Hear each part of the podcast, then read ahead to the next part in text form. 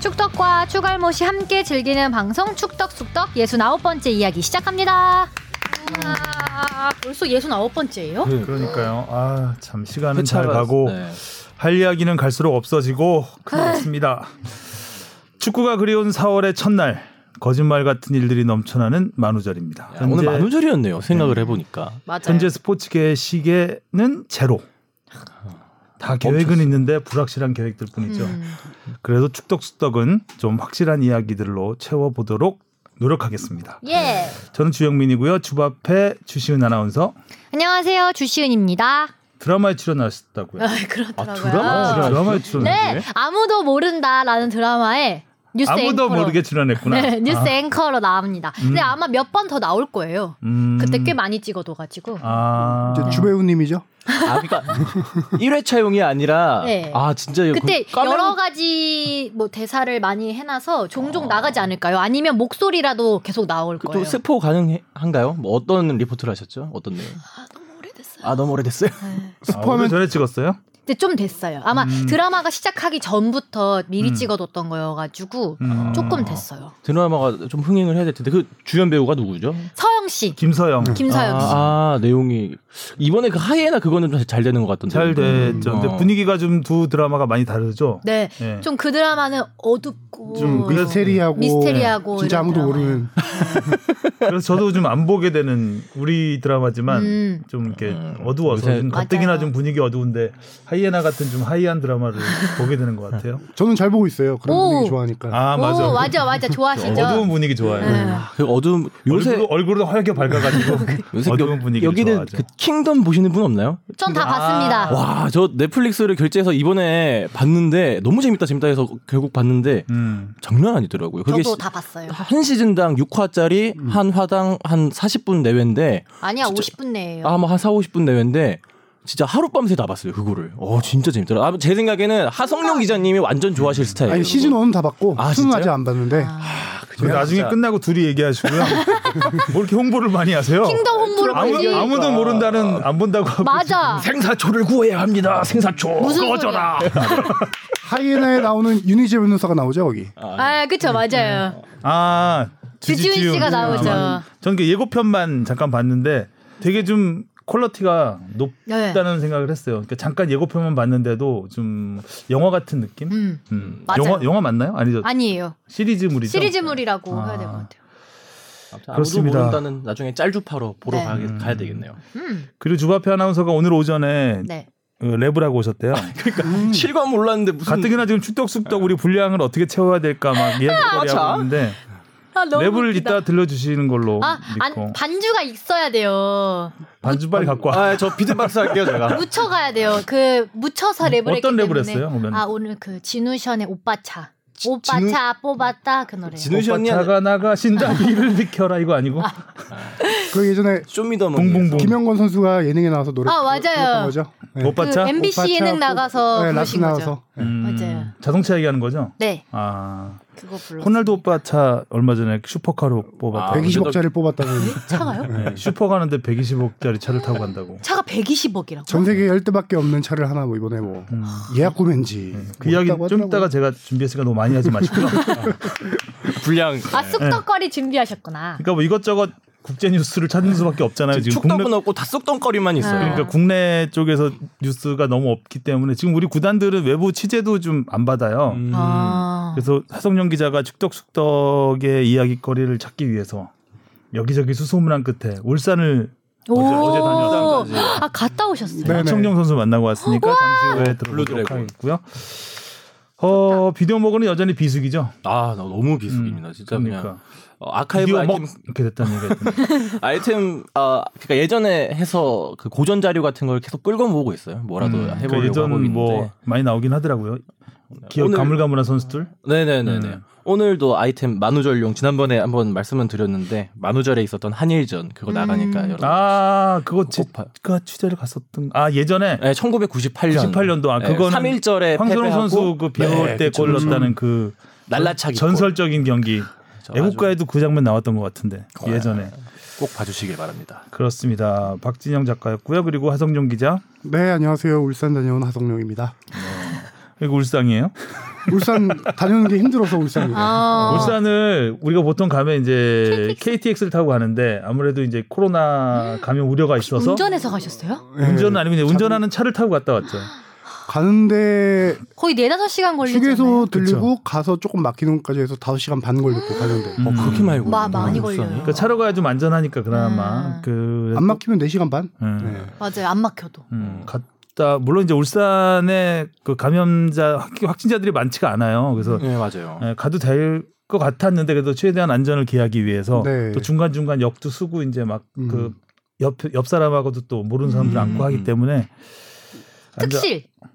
특실 특실하고 옆자리 없나요? 특실 1인석에는 그래도 좀 이렇게 음, 특실을 타봤을까요? 모르는구나 아. 특실을 아, 특실 안 타봐서 어떻게 하지? 아, 1인용. 알겠습니다. 아, 자 힘드셨겠다. 쑥떡쑥떡 그러면 어, 질문부터 네. 가볼까요? 무엇이든 물어보세요. 아. 음. 네, 정보이님 같죠? 정보이라고 읽어야 될까요? 아, 정보예요. 정보이 중보이 네, 정보이. 예. 네, 항상 잘 듣고 있는 애청자입니다. 코로나 건강 관리 잘 하시고요. 질문이 있어서 몇 자 적어봅니다. 네, 첫 번째 질문이에요. 해외 축구가 전면 중단되어 있는데 만약 코로나 사태가 해결이 안 돼서 시즌이 무효화되면 나머지 주급은 못 받는 건가요? 요거는 제가 이것도 아까 나중에 말씀드리려고 준비했었는데 네. 일단 최근에 임금 삭감하는 어. 구단들이 꽤 늘고 네. 있죠. 그렇죠. 예, 뭐 유벤투스 그다음에 바르셀로나도 이탈리아랑 그랬고 스페인 쪽 위로. 어, 아, 바이에른 미넨 바이에른 독일에서도 미넨. 네, 많이 예, 하더라고요, 이런 짧게. 곳은 이제 선수들이 선수들의 주급을 깎는다는 뭐. 고 이제 뭐 동의를 음. 한 사례고 오늘 또 보니까 토트넘은 선수들은 아니고 직원. 그 전체 직원들 직원. 네. 네, 어. 550명 임직원이라고 하는데 선수가 포함이 아닐까요? 선수 포함 아니라고 제가 아니라고? 알고 있는데 음. 20% 4월, 5월 어, 임금을 깎는다고 아, 얘기를 한 상태입니다. 요 얘기는 어, 뒷부분에 좀 더 자세히 네. 설명을 드리겠습니다. 두 번째 질문입니다. 유럽 축구는 주급 개념으로 매주 축구 선수 통장으로 입금되는 건가요? 아니면 편의상 주급으로 계산되는 건가요? 우리나라 축구 선수들은 연봉으로 한 방에 받으시는지 월급처럼 나누어 받으시는지 궁금하네요. 야. 월급처럼 12방으로 받으시는지 연봉으로 한, 한 방에, 방에 받으시는지, 주급은 52방이네요. 한 달에 한 방 아닐까요? 너무 1년에 음. 딱 연봉 한 방만 받으면 너무 오래 기다려야 될 것 같은데. 유럽 축구는 주급이란 개념이 많잖아요. 네네. 근데 예전에는 2주마다 한 번씩 이렇게 주급을 지급했었는데 음, 바뀐 지 좀 오래됐어요. 제가 정확히 언제인지 기억이 안 나는데 지금은 월급 형태로 음. 외국도 받고 있고요. 음. 우리나라 선수들도 연봉을 12로 나눠서 월급 개념으로 월봉 개념으로 받고 음. 있죠. 그럼 뭐 모두가 월급 날짜를 기다리는 건 똑같겠네요. 그렇죠. 네, 액수가 다르잖아요. 아, 그 외국에는 주급 개념이 조금 더 일반화돼 있는 거죠? 아니- 개념은 그런데 지금 다 받는 건 이제 월급으로 아 받고 있죠. 네. 월급. 음. 근데 이제 계약을 할 때 보통 뭐 주급 인상 재계약할 때 주급 인상한다 이런 표현을 많이 쓰잖아요. 네. 그게 아까 잠깐 얘기했지만 그 시즌 중에 다 받아요? 아니면 이게 비시즌이 있잖아요. 비시즌 아 그러니까 이게 K리그 기준으로 말씀드리면 예전 같은 경우는 비활동 기간이라고 해서 예를 들어 선수들이 훈련 안 하는 음. 시즌 끝나고 동계 훈련도 없는 기간에는 제 기억으로는 그 당시에도 안 받았던 것 같아요. 그래서 11개월 기준이었는데 예전에는 음. 그러니까 아. 연봉을 11로 나눠서 그쵸. 매달 받는 아. 근데 지금은 12개월로 바뀐 지 이것도 좀 오래된 것 같아요. 음. 지금은 12개월로 음. 받고 있다고 합니다. 점점 점점 셀러리맨화돼 가고 있는데 그렇죠. 네, 네. 그러네요. 그 저도 이거 그때 이정찬 기자님이 추천해 주셔서 이러다가 보는 명절 상여금 받겠어. 그 드라마가 있는데 그 잉글리시 게임이라고 그 영국의 아. 최초의 축구가 어떻게 시작되는지 그런 걸 닮은 드라마가 있더라고요. 그거 봤을 때 음. 아 외국에서는 주급 개념이 저- 일반화 될 수 있었던 게 아무래도 한 경기를 이게 일주일 단위로 하잖아요. 음. 그래서 거기서 제일 처음에는 돈을 안 주고 선수를 쓰다가 경기를 하면서 이제 돈을 주는 개념으로 바뀌어가면서 뛰면 아, 그걸- 주고 이런 네, 식으로 그런 개념으로 일주일에 한 되면서 번씩. 네. 아마 그렇게 돼서 주급 개념이 일반화되지 않았나는 생각을 제 스스로 하게 되더라고요. 약간 성적표 받는 기분. 아, 스스로 한 거죠. 네네 뇌피셜이에요. 뇌피셜. 불확실합니다. 그 네. 네, 이 이야기는. 뇌피셜이었습니다. 약간 설득력 있지 않아요? 뭐 그럴 수도 있겠네요. 음. 알겠습니다. 네. 그리고 3번이 아주 중요한 질문 해주셨네요. 아, 이거- 뭐죠? 마지막으로 주바회 아나운서 왜 이렇게 귀엽고 예쁘신가요? 뭐 하시는 질문입니까? 지금? 이게 무엇이든 물어보라고 아. 하셔- 했더니 정말 무엇이든 물어보셨는데요. 막 물어보셨는데 이거는 막 물어보는. 감사합니다. 아, 왜, 이게- 왜 이렇게 답변하셔야죠? 감사합니다는 아니고. 왜 아, 이렇게- 메이크업 해주는 음. 언니들 덕분입니다. 아 화장빨이다. 네, 오늘도 메이크업이 완벽하게 되어 있죠? 네, 그리고 주바페 패자를 우리 심, 오타, 오타. 심폐소생술할 때 패자를 써서 주셨습니다. 네, 오타죠? 근데 정부인. 주바페는 다른 별명 없어요? 어, 주짱구도 있고 아. 라디오에서는 수호천사도 있고 왜, 주화의 왜 수호천사예요? 수요일에 호감 가는 천사요. 네. 아, 누가 만들어줬어요? 그 그 그 철파임 식구분들이 철판 깔고 만드셨구나. 팬들이 그 아. 통용 통용되는 별명인가요? 네 그 아, 라디오 안에서는 수호천사. 음. 수호천사. 네 많아요 저 주아이도 있고 많아요. 주아이는? 그 랩 랩해서 주바페 BI BY 아, 그 합쳐가지고 주- 주아이. 아, 아, 주아이. 네 엄청 많아요. 음. 요새 이제 음바페가 하도 안 보이니까 네 주바페가 소구력이 떨어지고 있어요 지금. 음. 맞아요. 음. 그래도 계속 이렇게 불러주시니 감사의 따름이죠. 그러니까 패자를 틀리잖아요. 아, 아? 그러니까 패자에 심폐소생술이 들어가는 거예요. 여러분 어이입니다 어이. 요새 주, 은바페보다 홀란드가 더 뜨고 있으니까 주란드로 하는 것도 괜찮아요. 주라는 좀 어감이 아. 좀 별로다. 란드 별로야 별로. 음. 아, 주시은 월드 같은 느낌, 주시은 랜드 같은 주란드. 그만하세요. 별로라는데 지금. 네 별로예요. 밀어봤습니다. 이정찬 기자 없으니까 또 질척대는 작가가 한 분 생기셨네. 알겠습니다. 이렇게 예쁜 거는 화장빨로 결론을 네. 드리고. 열심히 화장하고 올게요. 네. 자, 다음 질문 어우 길게 주셨네요. 감사합니다. 네. 루이시 손? 루이 시손. 루이시 손? 루시 루시 루시 손 손? 루이 음, 시손. 안녕하세요. 저는 주바페 아나운서님 유튜브를 보고 축덕숙덕을 듣게 된 고3 여학생입니다. 요즘 팟캐스트 듣는 재미로 살고 있는데 지난주에 축덕숙덕이 없어서 너무 허전했습니다. 제발 매주 빼먹지 말고 해주세요. 시은 아나운서님 유튜브도 많이 올려주세요. 엄청 팬입니다. 라고 하셨는데요. 이제 본론으로 들어갑니다. 축구를 보고 축덕숙덕을 듣던 중 궁금한 점이 생겼습니다. 축구 전술책도 보셨나봐요. 전술책이나 대단하신데요. 인터넷을 찾아봐도 명쾌하게 해결되지 않아 직접 물어보는 게 낫다고 생각해서 물어보게 됐는데요. 너무 기본적인 질문이라 질문을 할까 말까 망설였는데 무엇이든 앙 물어보시라길래 물어봅니다. 앙. 기본적인 기본적인 포메이션 전술들 예를 들면 442, 4231 같은 그런 전술들과 각 포메이션의 특징들, 장단점에 대해서 설명해 주세요. 그리고 각 포메이션 전술들이 빛난 명경기들도 같이 소개해 주시면 한번 찾아보겠습니다. 또 윙백과 풀백의 차이점과 현대 축구에서 윙백 풀백이 중요해진다는데 그 이유도 설명해 주세요. 오. 고3 여학생이면 지금 이제 계속 계약이 미뤄지면서 네, 음. 생각이 많을 어, 때죠. 그렇죠. 어, 이제 전술책을 보면서 생각을 다 잡으신 분인 것 같은데. 음. 음흠. 그리고 기본적인 질문이라 질문할까 말까 망설여졌다는데 제가 네. 받은 질문 중에 가장 어려운 질문입니다. 아. 원래 전술이라는 게 진짜 정답이 없는 질문. 정답도 음. 없고 설명이 쉽지도 않고 그러니까 똑같은 사사이도 어떤 그쵸. 감독이 어떤 상황에서 누구를 상대로 쓰느냐에 따라서 다 다르기 때문에 네. 간단하게 사사이만 얘기해도 플랫 사사이가 있고 다이아몬드 사사이가 있고요. 뭐 워낙 그쵸. 복잡해요. 그리고 음, 전술 설명은 기본적으로 오디오보다는 이제 그 그림. 네. 상황판, 그림이. 상황판으로 음. 이렇게 선수를 배치해놓고 이렇게 설명해줘야 되면서 이거는 제가 좀 그냥 간단하게 장단점 위주로 한두 가지씩만 한두 가지씩만 조금 언급하고 갈게요. 참고로 하성룡 기자가 요 전술 공부를 두 시간을 했대요. 어, 아, 진짜요? 공부라기보다는 이제 전술책 보면서 음. 어. 정리를 두 시간을 했는데 엄청 좋아하시겠다. 이거. 정리가 안 되더래요. 상황판을 보면서 결론은 설명을 해야 정리를 되는데. 못했어요. 아, 너무 시간만 읽어보고 이제 킬링 타임. 추갈못이었다. 어. 나 이런 걸 유튜브 그러니까 노력은 했다는 걸 말씀드리면서 유튜브로 이렇게 CG 넣어주고 그래야죠. 아, 네, 한번 계속 콜라보를 제가 이렇게 주장하고 있는데 음. 네. 제가 편집을 빨리 해야죠. 네. 그러니까 저 미리 밑밥부터 깔고 가면은 제가 축구 전문가는 아니잖아요. 네. 축구 기자지만 전문가는 아니라서 뭐 틀린 정보도 있을 수 있겠지만 최대한 좀 그냥 이해하기 쉽게 설명드린다는 개념으로 설명드릴게요. 일단 축구는 선이 있습니다. 선. 어, 선동- 보통 삼선 축구 선과 악이 있습니다. 그렇죠. 지금 다 드립 칠 생각만 해요. 지금 전술 들이 생각 안 하고 그냥 여기서 축구는 선이다. 축구는? 네. 악은 아니다. 어. 일단 선이다. 그렇죠. 축구는 착한 선이다. 애들이 있는데 네. 선이 짜잔. 네. 있는데 삼선 축구, 사선 축구라고 보통 많이 하죠. 이제 예를 들어 슬리퍼 드립 치려고 그러셨죠. 아니 짜장. 짜장면 생각난다. 네, 아, 소진봉. 이 라임이 죄송합니다. 이 라임 문제 정리하는데. 아, 저도 짬뽕은 삼선 짬뽕만 먹습니다. 어. 3선, 4선. 1선은 이제 최전방 공격수. 2선은 이제 2선 미드필더라고 우리 많이 표현하죠. 음흠. 이제 3선은 보통 수비 라인 이렇게 해서 하는데 이제 미드필드 라인을 좀 더 세분화할 쪼개는 경우 거죠? 음. 쪼갤 경우 4선이 되는 거죠. 음. 예. 그래서 삼선 축구의 대표적인 포메이션이 이제 아까 말씀드린 4사이예요. 우리 뭐 포포트라고도 얘기를 많이 하는데 축구에서 가장 기본이 되는 전술이라고 뭐 표현을 해도 괜찮을 것 같은데 이거는 442 4명, 4명, 2명. 투톱 투톱에다가 포백을 기본으로 하는 거잖아요. 그래서 네. 선수들이 그라운드에 가장 골고루 퍼져 있는 포지션이라고 할 수가 있어요. 음. 사사이가.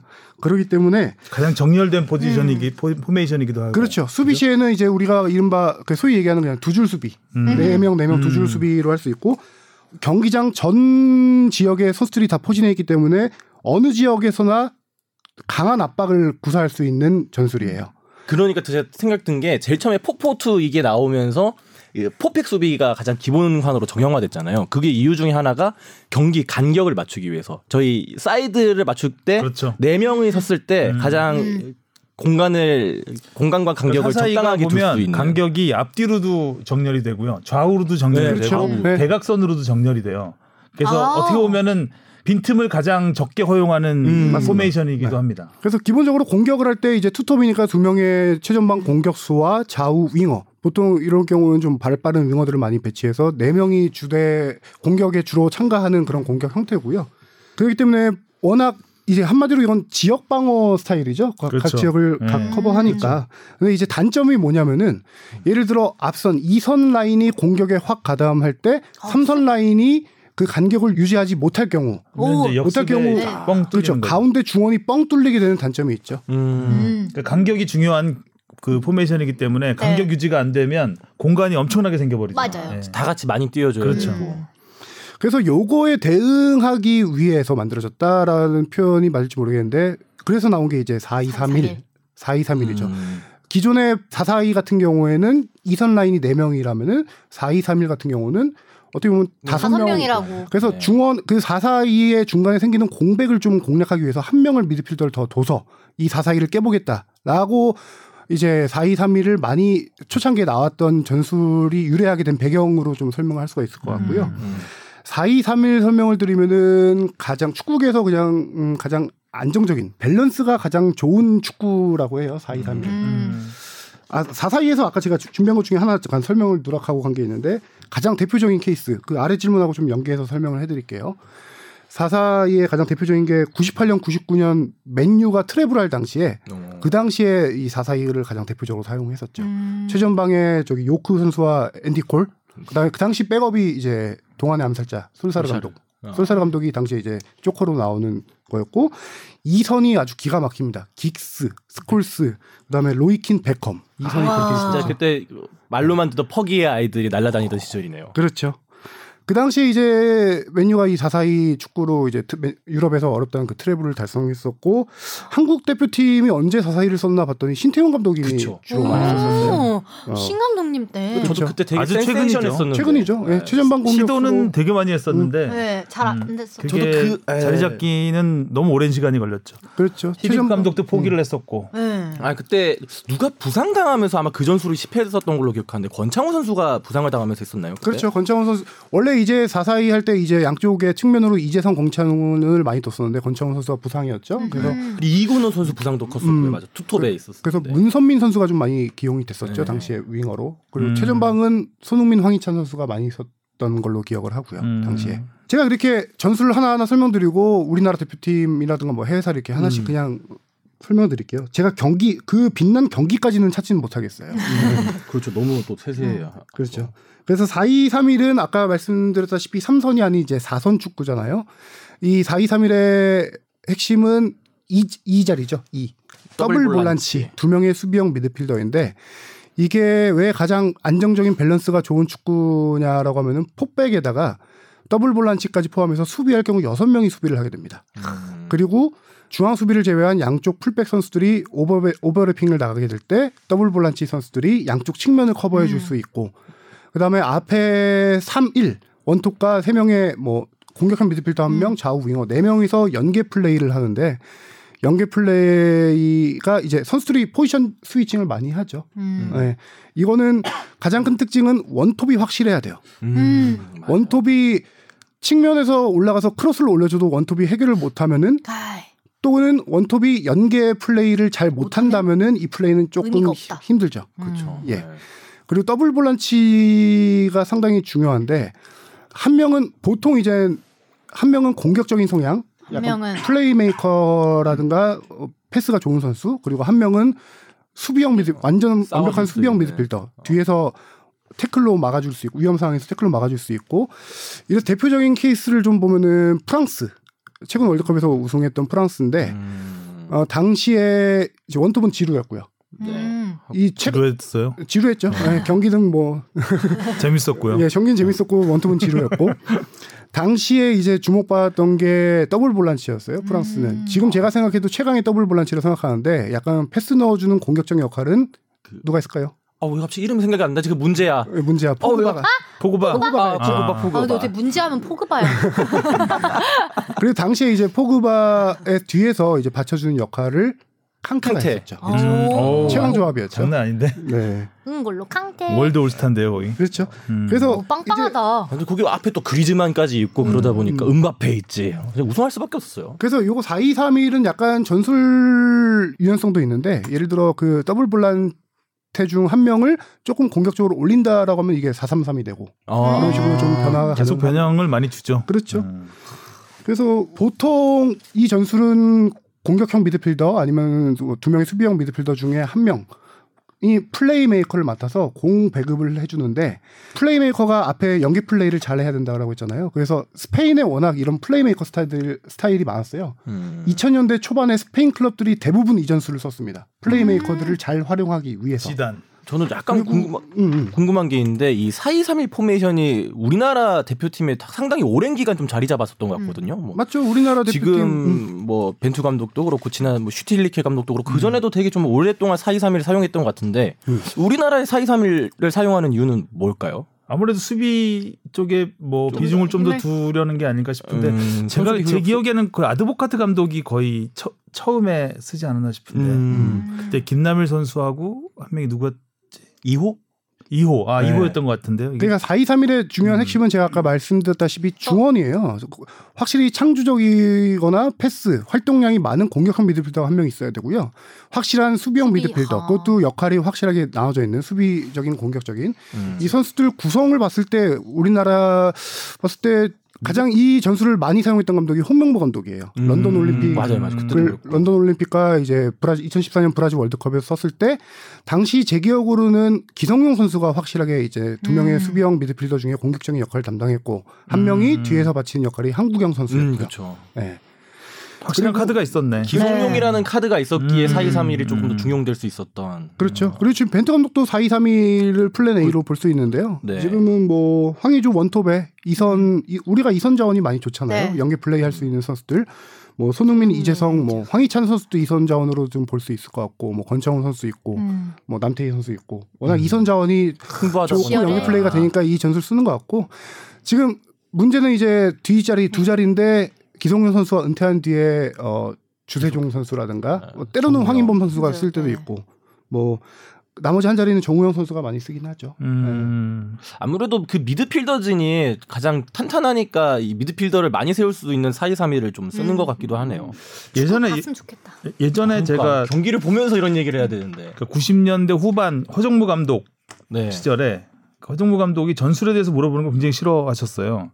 그러니까 왜요? 기자들이 함부로 전술을 논하는 거를 굉장히 건방지게 아. 생각을 하셨어요. 아, 니들이 뭘 알아 이런 그러니까 이제 뭐 여기에 누구를 왜 안 넣느냐, 음. 왜 여기서 얘를 투입했느냐, 뭐 이런 식을 하면 그런 질문을 하면 음. 기자가 뭘 하냐는 약간 이- 좀 그런 말씀 을 많이 하셨는데 간략하게 자, 그 본인의 전술을 소개하실 때, 그러니까 상대에 따라 전술은 바뀌는 거니까 음. 항상 제일 자주 했던 말이 포백이냐 쓰리백이냐 음. 그 두 가지를 썼거든요 그때. 그러니까 상대가 원톱이면 포백이고 투톱이면 쓰리백이다. 음, 그런 얘기를 했었어요. 근데 저는 이제 축구를 그때 잘 몰라서 아니 왜 원톱인데 수비를 네 명 두고 음. 투톱인데 수비를 세 명 두냐는 생각을 했었는데 이제 그 원톱이면은 그 두 명이 그러니까 예. 중앙 수비 두 명이 막- 막는 거고 투톱이면은 세 명이 이렇게 두 명을 사이에 두고 다섯 명까지 막을 수 있는 음. 거기 때문에 이제 그런다는 걸 나중에 이제 좀 알게 됐죠. 허정무 감독 같은 음. 경우는 전술 얘기보다 이제 고사성어, 한자성어 이런 거 얘기하면 좋아요. 그래서 이제 기사 쓰기 편했다고 그렇죠. 그때 음. 하셨잖아요. 파부, 파부 침주. 네. 딱 음. 좋다고 기사 헤드라인 쓰기 음. 좋다고. 그리고 이제 바둑 이야기 좋아하시고요. 아. 어. 바둑을 아주 잘 두십니다. 예. 그래서 바둑 잘 두는 기자들만이 허정무 감독 방을 갈 수 있었던 그 당시에. 네. 아, 바둑을 두면서 얘기를 해야 하고. 그럼 이제 그 하니까. 기자가 가면 다른 기자들이 슬글슬글 따라가서 이렇게 한마디라도 들으려고 음. 가면 어, 다른 얘기는 절대 안 하고 바둑 바둑만. 얘기만 하시는. 그때 바둑 두면 져줘야 되나요? 음, 아니 뭐 왜 어. 워낙 출중하시다. 그렇게 사세요 인생을? 왜 져줘야 된다고 생각을 하죠? 아 뭐 사회생활 하는 거죠. 페어플레이를 해야죠. 그리고 뭐 쓰리백 음. 얘기하셨으니까 쓰리백에 대해서 간단하게 또 한 가지만 전술을 얘기해드리면 이제 352가 있잖아요. 어, 네. 아 삼오이. 삼오이. 있죠. 예. 요도 352도 어떻게 쓰냐 미드필더 한 명을 어떻게 쓰냐에 따라서 뭐 되게 여러 전술 나오는데 그냥 대표적인 352만 하면은 일단 쓰리백을 쓴다는 것 자체가 어느 정도 좀 수비적으로 음. 나가겠다라고 볼 수는 있어요. 과거 개념으로는 그렇죠. 수비수 세명을 세우고 때로는 양쪽 측면 미드필더 지금 뭐 풀백이라고 할 수 있고 윙백이라고 할 수 있는 선수들이 가세하면 다섯 명까지 수비를 하는 거잖아요. 수- 맨 마지막 라인에. 근데 요새는 조금 이제 공격적인 쓰리백이란 말도 많이 나오고 변형 쓰리백 많이 나오는데 예전 개념으로 치면은 쓰리백의 세명은 무조건 중앙 수비. 음. 전형적인 중앙 수비 중앙수비. 선수들이 많이 썼는데 요새는 그 중에 한 명을 풀백, 윙백 스타일 음. 공격적인 선수를 많이 기용을 합니다. 그래서 변형이라는 게 한 명 선수 그 공격적인 선수가 오버래핑 위로 쭉 올라가게 될 경우 두 명의 주- 수비수에다가 수비형 음. 미드필더가 내려와서 쓰리백을 만드는 뭐 그런 식으로 약간 변형 전술을 많이 쓰는데 음. 그렇죠. 변형 포백 이런 것들은 이제 무리뉴 감독이 아주 에. 요긴하게 잘 쓰고 있는. 네. 우리는 네. 감도 스타일이기도 예. 음. 오랜만에 하고. 듣는다. 우리 대표팀으로 예를 들면 음. 김영권, 김민재 선수가 중앙 수비수잖아요. 네. 거기다 이제 한 명 나머지를 중앙 수비수 쓰는 게 아니라 예를 들어 이용 선수를 쓴다든지 음. 아니면 왼쪽에 뭐 홍철, 홍철 선수. 박주호 선수 이런 선수를 쓴다, 음. 김진수 이렇게 음. 쓴다든지 음. 그런 식으로 할 수 있고 요거 우리 대표팀은 98년 프랑스 월드컵 때 차범근 감독이 3백 352를 많이 썼었죠 음. 당시에 네. 저는 또 우리나라 쓰리백 생각하- 생각하면 정종용 감독님이 수비적인 쓰리백 뭐 3-5인데 뭐 5백까지 내려오면서 음. 5-3-2 정도 아니면 5-4-1을 만들면서 탁 잠궈버리는 그것도 되게 인상적인 전술로 남아 있어요. 지금 K리그에서도 이 전술을 제일 잘 쓰는 감독이 FC 서울의 최용수 감독이죠. 음. 공격적인 요새죠. 최용수 감독이 굉장히 공격적인 스타일인데 음. 축구 그 팀 그렇죠. 만드는 걸 보면 정말 수비를 탄탄하게 만드는. 네. 아, 잘 지내시죠? 음. 저도 잘 모르겠네요. 잘 지내시겠죠. 그리고 전 세계적으로 요새 이 전술을 가장 잘 쓰는 게 인터밀란이죠. 음. 어, 인터밀란이 아, 어, 인터밀란. 그렇죠. 루카쿠랑 마르티네즈 투톱을 놓고 루카쿠. 거기는 수비수들이 워낙 좋은 수비수들이 많아서 뭐 고딘, 바스토니, 드브리즈 뭐 이런 선수들 음, 위주로 해서 지금 인터밀란 뭐 많이 올라왔죠. 3위 정도 되죠. 그렇죠. 네. 올라왔는데 이제 언제 다시 할지 몰라. 아니 선두가 틈하다가 좀 최근에 좀 밀려났고 이제 라치오가 올라가면서 그렇죠. 유벤투스하고 승점 1점 차로 시즌 우승 끝났다. 다툼을 하고 있고 이게 한달전 토탈 이야기. 사커가 있잖아요. 바르셀로나에서 이제 네덜란드 네덜란드 축구죠. 네, 축구 토탈. 이완 크루이크프죠. 전원 공격 전원 수비. 어, 네. 그때가 기본이 3-4-3 아니었나요? 그, 당시 그렇게 점수까지 제가 기억이 안 제가 나요. 얼핏 네. 그렇게 들은 것 같아서 음. 저도 뭐 이렇게 아주 조회가 깊진 않아서 음, 물어봤고요. 그리고 저도- 여기 뭐 저도 이제 솔직히 전술은 잘 몰라요. 네. 그게 전술이라는 게 사실 저희가 축구인이 아니다 보니까 저희들이 전술 얘기하면 축구인들이 웃어요. 그렇죠. 네. 니들이 뭘 알아? 그래서 이거- 제가 가장 네. 이게 또 어려운, 말로 설명이 안 되는 거기 음. 때문에 어, 그냥 뭐 이런 복잡한 거구나. 가장 어려운 질문이라고 했던 네. 이유가 음. 축구 기자가 전술 얘기하는 거 조금 아, 그런 네, 축구인들은 별로 좋게 음. 생각 안 하고 이게 정답이 없는 거기 때문에 그래서 아까 뭐 책들도 좀 읽으셨다고 하는데 추천 도서만 한 두세 가지 말씀드릴게요. 뭐 원팀 네. 리더십이요. 가장 축구 전술의 좀 바이블이라고 할 수 있는 이정찬. 이정찬 그 기자 원팀 리더십. 영국 아. 영국 기자 조나단 윌슨이 쓴 축구 철학의 역사라는 책이 있어요. 우와. 그 역대 그 축구 어려운 전술의 철학과 흐름. 역사가 두 개 다 들어간 그렇죠. 책이네요. 음. 역대 축구 전술의 흐름을 좀 이렇게 음. 집대성한 책인데 한번 읽어보시면 좋을 것 같고요. 일본 기자가 쓴 누구나 축구 전문가가 되고 싶다라는 책이 있고, 어. 그다음에 아, 한국 그건 이정찬 기자 들은 것 같다. 그치? 네. 네. 그다음에 한국 기자가 쓴 저기 이정찬의 원팀 리더십. 이거 전- 전술책은 아닌데 그냥 여기서 한번 또 네. 광고하고 갑니다. 원팀 리더십을 아, 그 라면 받침대로 쓰기 좋더라고요. 원팀 리더십 현실에서 보기 위- 보시려면 군대 축구를 보시면 됩니다. 아. 그 명경기들은 뭐 소개해 주실 만한 건 없는 거예요? 아 아까 제가 네. 말씀드렸다시피 명경기까지 제가 찾아보지 뭐지 못했다고. 못해서 그냥 아까 말씀하신 것처럼 사사이는 그 맨- 트래블 하던 그 맨유. 당시의 맨유 아. 경기를 보시면 될 것 같고 사사이의 아, 그렇죠. 네, 재미를 네. 불러. 아, 그래서 시- 그래서 제가 이제 대표팀 경기와 가장 현재 대표적인 음. 팀들 4-2-3-1은 시절. 프랑스를 보면 될 것 같다. 그렇죠. 월드컵 때 그죠? 프랑스 네. 보거나 우리나라 정리를 하려고 한 거예요. 음, 음, 네. 눈을 부라리지 마시고요.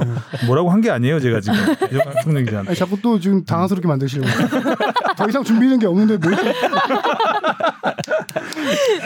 미천 드러나기 전에 딱 끝나야 되는데 지 네. 시나리오가 넘어가야 지금 되는데 추천 도서 딱 하고 어, 이쪽이- 깔끔했잖아요. 나- 하도, 하도 째려봐가지고 까- 따가워. 그러니까 이쪽이. 시나리오를 마감했는데 갑자기 또 물어보셔가지고 음. 그러니까 정리를 하나 해드리려고 마지막에 명 경기를 아유, 보시고 싶으시다면 맨유 경기와 프랑스 경기를 보시면 될 것 같다라는 네. 거 하고 이제 윙백과 풀백의 차이를 이큰 물어보셨는데 네. 뭘 같아요 두 앞에는? 큰 차이가 있나요? 요새는 그렇게 저도 그래서 어제 막 찾아봤는데 음. 굳이 막 그렇게 피, 똑같은 풀백과 거- 윙백의 똑같은 차이를 거죠, 뭐. 어. 제- 둘뭐좀더 수비 아니면 좀 제 짧은 상식에는 음. 풀백은 포백 할 때 그 양쪽 좌우에 있는 사람이고 음. 윙백은 쓰리백 할 때 그 아, 뭐 이- 요- 2선 정도에서 있는 그 이렇게 해서. 가장 좌우에 있는 음, 둘다 둘 다 윙, 그러니까 어떤 역할이 중요한 거죠 사실은 네. 위치보다. 네. 그러니까 원래 이제 예전에는 그냥 풀백이라는 음. 말을 융백이란 말이 나온 지가 얼마 안 안 됐어요. 음. 그러니까 예전에 저 어렸을 때는 다 풀백이고 가운데에 있으면 스위퍼고 음. 그러니까 지금 안 쓰는 용어들 미드필더들을 링커라 그랬거든요 그때 또 어, 링커? 예, 링커라 그랬어요 연결한다 연결한다고 그러니까 그 용어들이 계속 변해요 그래서 뭐 요새는 핸드볼이라고 하지만 예, 그 핸들링? 핸들링? 이라 그러고 뭐 그런 용어들이 이제 많이 핸들링 있는데. 이런 거는 약간 이제 뒤에 ING를 붙인 거죠. 음. 센터링. 음, 센터링, 센터링, 그게 다 핸들링 이런 크로스라고 거는 안 하고 센터링이라고 네. 하고 음. 헤딩 이것도 다 일본식 표현이라고 하더라고요. 그렇지, ING. 그래서 네. 일본식 네. 표현이 많이 있죠. 네. 헤더 아, 그래서 헤더가 헤더볼이라고 맞잖아요. 바꾸는 헤더가 원래 거예요. 맞는 말이 아, 맞는, 맞는 그 용어죠. 어. 그래서 이제 뭐 윙백 풀백도 사실 이제 음. 기존에 얘기했던 것처럼 풀백은 제일 뒤에 있는 선수 양쪽에 있는 네. 뒤에 있는 선수 풀백이라고 했는데 이제 풀백의 역할이 이제 뒤에 머무는 거를 넘어서 오버래핑을 하고 음. 계속 앞으로 날개 나- 날개처럼 날개짓- 앞은 어, 날개짓을 하니까 이제 윙백. 예, 윙백 아, 날개짓을 그건 하셨어요. 네. 당날개잖아요. 좀 그게 예. 백숙 같아요 지금. 주 앞에가 지금 날개짓을 하고 있는. 윙백 음. 정확히 표현해 아 주는데 윙백은 아, 풀백은 이거고 윙백은 네, 이거고. 자기겠다가 독소리가 되는 느낌이에요. 어. 같은 말이긴 한데 역할이 조금 뭐 차이를 굳이 두자면은 그럴 음. 수 그렇죠. 있는 게 역할의 문제죠. 풀백은 정말 그 양쪽 측면 수비수라고 음. 할 수 있고요. 윙백도 같은 말이에요. 같은 말인데 어, 윙백은 좀 더 공 수비수지만 공격적인 공격, 역할을 그쵸. 하는 네. 미드필더라고도 볼 수 있어요. 음. 윙백은 그러니까 올라갔다 내려갔다 내려갔다 그야말로 뚝뚝 날개 펴줘요. 날개짓을 하는. 음. 이게- 힘든 자리 풀백을 조금 설명드리자면은 예전 개념으로 1970년대 이전까지만 하면은 풀백은 정말 그냥 수비하는 수비수였어요. 어. 그렇죠. 네. 음. 근데 1970년이 멕시코 월드컵이었나요? 70년 예, 그런 거 같은데. 멕시코 그렇죠. 월드컵 때 브라질이 우승을 했는데 그 당시 브라질 황금 세대, 뭐 펠레 있던 시절이었으니까 황금 세대의 주장이었던 카를로스 알베르토라는 선수가 있어요. 오른쪽 측면 수비수인데 이 선수가 거의 오버래핑이란 단어의 거의 창시자라고 좀 할 수가 있어요. 음. 당시에 수비수는 수비만 아. 하던 힘이 개념인데 많았네.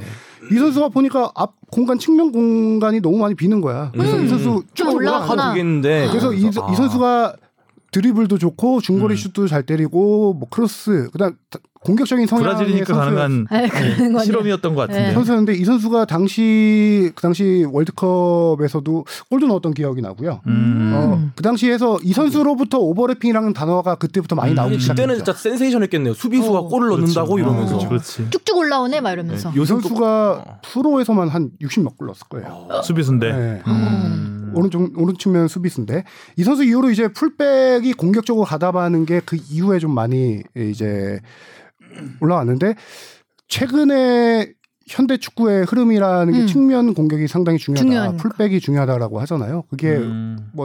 단순화해서 얘기하면은 중앙에 너무 압박이 심해지다 보니까 새로운 공격 루트를 만드는 작업이 이제 음. 측면이다. 측면에서 음. 라는 판단으로 이제는 예전에는 크로스는 주로 윙어 양쪽 측면 네. 공격수가 올린 개념이었다면 요새는 측면 공격수들이 주로 중앙으로 많이 들어가고 그 돌파. 공간에 풀백들이 많이 올라가서 음. 이제 하는 크로스를 많이 올리거나 네. 하는데 대표적인 게 요새 리버풀이죠. 음. 리버풀이 사람들이 그렇죠. 양쪽 윙백이 정말 그렇죠. 어마어마하죠. 리버풀이 사람들이 마누라 축구라고 생각을 많이 하는데 자세히 보면은 리버풀은 풀백 축구입니다. 그렇죠. 음. 리버풀은 정말 그 아놀드와 예, 로버트슨? 로버, 트슨과 알렉산더 아놀드가 음. 둘이서 공격 포인트 어마어마하게 했을 거예요. 제가 수치는 아놀드가 아마 못 찾았는데. 도움이 팀 내 제일 많고 일, 아니, 도움이 전체 1, 2위 될 거예요. 전체도 되게 데브라이너랑 많다. 같이 그 1위 자리에서- 다툴 거예요. 어. 예. 그러니까 음. 확실히 풀백이 많이 올라왔다는 게 예전에 우리나라 월드컵 장면만 생각을 해도 그 2006 월드컵 때 프랑스전에서 골 넣었던 장면 있잖아요. 음. 설기현 선수가 올리고 조재진 선수가 헤딩으로 받아주고 박지성 선수가 마무리하는. 음. 그러니까 전방에 있는 윙어가 크로스로 올려서 득점을 성공했던 건데 요 근래는 확실히 이 풀백들 음. 뭐 김진수 선수나 이용 선수가 크로스로 올리는 걸 더 많이 볼 수 있는 것 같아요. 혹시 그 자리가 엄청 중요한 것 같아요. 그래서 풀백이 제일 중요하죠. 네, 어차피. 자원이 요새는 음. 은근히 많지 않아요. 음. 그래서 풀백들이 공격적인 성향을 가진 풀백들의 몸값이 상당히 높습니다. 그렇죠. 아. 예전에 토트넘의 뭐 카일 워커 같은 선수가 맨시티로 갈 때도 어마어마한 금액으로 이적료 갔고요. 그다음에 요새는 풀백이나 윙백 이 선수들에게 또 하나 역할 변화가 좀 생긴 게 플레이메이커 역할까지 합니다 요새는. 그렇죠. 빌드업이 중앙에 너무 상대 압박이 음. 심하다 보니까 거기서 빌드업을 해가기 힘드니까 풀백부터 빌드업을 시작하는 거예요. 오른 측면에서 그렇게 많이 올라가고 요새 가장 공격적인 윙백을 좀 꼽자면 나이는 들었지만 그래도 아니 최근 최근 뭐 10년 20년 사이에 가장 공격적인 풀백으로 꼽자면 다니 알베스 음. 아. 바르셀로나에서 오랫동안 뛰었던 그다음에 독일 대표팀 주장했던 람, 선수 음, 필립 람. 어, 그다음에 키미 같은 선수 엄청난 윙백이죠. 음. 그다음에 저기 레알 마드리드의 마르셀로 마르셀로. 이런 선수들이 공격적인 성향이 딱 음. 돋보이는 그 윙백 풀백이라고 할 수 있겠죠. 우리나라만 해도 이, 이용 선수 자리를 대체할 선수 찾느라고 또 좀 네. 그렇잖아요. 그렇죠. 그 윙백이 굉장히 그러니까 많이 필요하면서도 의외로 자원이 많지 음. 않은 음, 그런 자리예요. 그래서 엄청 신태용 열심- 감독 아들이 원래 고대에서는 그 스트라이커가 했잖아요. 네. 예, 하다가 측면 공격. 재원 측면 공격수, 어, 공격수를 했는데 신태용 감독이 그때 인, 인터뷰 공식 인터뷰는 아니고 이제 사석에서 얘기하면서 아 풀백 하라니까 왜 자꾸 걔는 거기를 거기 집- 뭐 일자리도 집착하는지. 없는데 일자리 없는 그래. 풀백이 네. 풀백해야 돼. 근데 찾아가야지. 네. 결국 풀백이 됐잖아요. 풀백으로 들어왔잖아요. 하긴 어릴 풀백이 때만 훨씬 생각해도 조금 속도 빠르고 발기술 좋으면은 공격수 시키고 윙어 시키려고 그러지 누가 수비수 시키려고 하겠어요. 그렇죠. 그 서울에서 이게- 경기 뛸 때 보니까 쓰리백에 오른쪽 윙백으로 쓰더라고요. 음. 신재영 선수가. 퇴장당했죠. 한번. 아직은 적응 잘 못하는 것으로. 이부리그 임대가 썼던 것 같은데. 임대 갔어요? 네, 네. 그렇죠. 음. 자 그리고 지- 어, 밑에 건 뭐죠? 음. 안부. 주시은 아나운서의 유튜브 화면을 캡처해서 질문으로 보내주셨습니다. 감사합니다. 아 주합회 덕분에 연명하고 있습니다. 축덕수덕 이렇게. 그러게요. 자 그리고 이재현님 네. 질문은요. 지난주에 질문 잘 이야기해 주셔서 감사합니다. 마지막 멘트는 주마패를 겨냥한 건 아니었는데 어쩌다 그렇게 됐네요. 그거죠? 뿌셔뿌셔 네, 코로나. 부셔, 부셔 코로나. 아 의도치 않았다. 네, 의도치 음. 않으셨구나. 네. 주화회 손흥민 선수 골뉴스와 함께 이정찬 기자님과 하성룡 기자님의 경기 리뷰 리포팅 그리고 그 골 영상을 편집하는 비머 등이 그리워지는 하루하루입니다. 팀장님이 아재 개그만 편집해서 비머에 올리면 안 될까요? 라고. 어, 아재 기그만 빼면 뭐 이런 얘기 나오죠. 다행이네요. 이것만 네, 모아서. 모아서. 아 따로 비모에서 하라고요. 네. 네. 그 질문을 세 가지 보내주셨어요. 네. 일단 첫 번째 질문입니다. K리그 선수들의 연봉 수령 과정에서 세금은 어떻게 징수되는지 궁금합니다. 패널분들께서도 월급을 받으실 때 실수령하는 액수가 다른 것처럼 선수들도 급여 수령 시 소득세 등과 함께 사대 보험을 내는지 궁금합니다. 그리고 선수들이 팀과 계약하는 개인 사업자로 볼 수 있다고도 들은 것 같은데 그렇다면 사대 보험에 가입됐을 때 지역 가입자로 가입이 된 건지도 궁금합니다.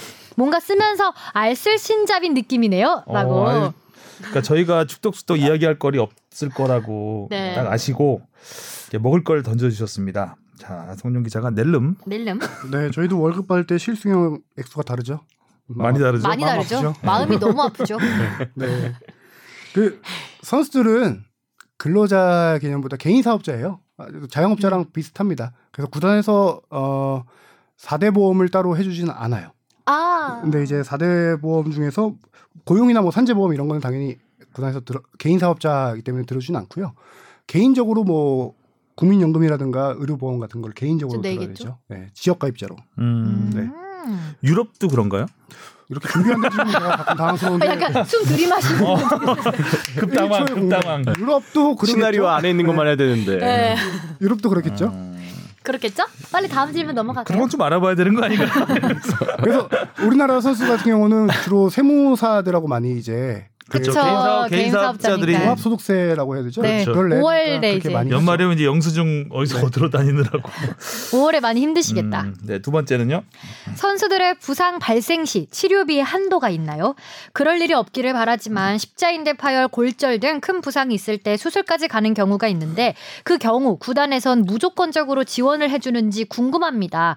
또 구단 지정 병원이 있지만 그 외 선수가 원하는 병원 혹은 치료, 특히 해외에서의 치료를 원한다면 그 경우에도 구단에서 지원을 하는 건가요? 예를 들어 2006년 이동국 선수가 부상을 입었을 때 독일에서 수술했다는 기억이 어렴풋이 있는데 이와 같이 이런 경우에서 선수 사비를 지출해야 하는지 궁금합니다. 더불어 정말 그래선 안 되지만 선수가 개인적인 감정에 의해서 땅을 찬다든가 물병을 던진다든가 물품을 파손한다든가 하는 문제성 행동에 의해 부상이 발생하면 그것도 부상 치료를 지원해 주는지 아, 궁금합니다. 어, 다치면- 거의 프로 질문러. 네. 제가 봤을 때 개인적인 문제로 발생하는 거는 지원 안 해줄 것 같아요. 저 개인- 음. 그 질문부터 답변할까요? 네. 산재 해줘야 네. 되는 거 아니야? 손가락 부러지면 경기 혹은 훈련 외적으로 예를 들어서 집안에서 육아를 하다 다쳤다. 안 해줄 것 같아요. 어, 뭐 어디 놀- 놀러 가서 다쳤다. 이런 네. 음. 거는 지원 안 해줍니다. 구단에서. 그러니까 한마디로 산재 처리가 안 되는 거죠. 그거. 그렇죠. 어. 근데 놀라운 거는 벌금을 냅니다. 구단에 폐를 끼쳤기 아, 때문에 맞아, 맞아. 오히려 개인적으로 부상당해서 경기에 오. 못 음, 나오거나 맞아요. 그러면 벌금을 냅니다. 그거를 이제 계약서에 쓰기도 해요.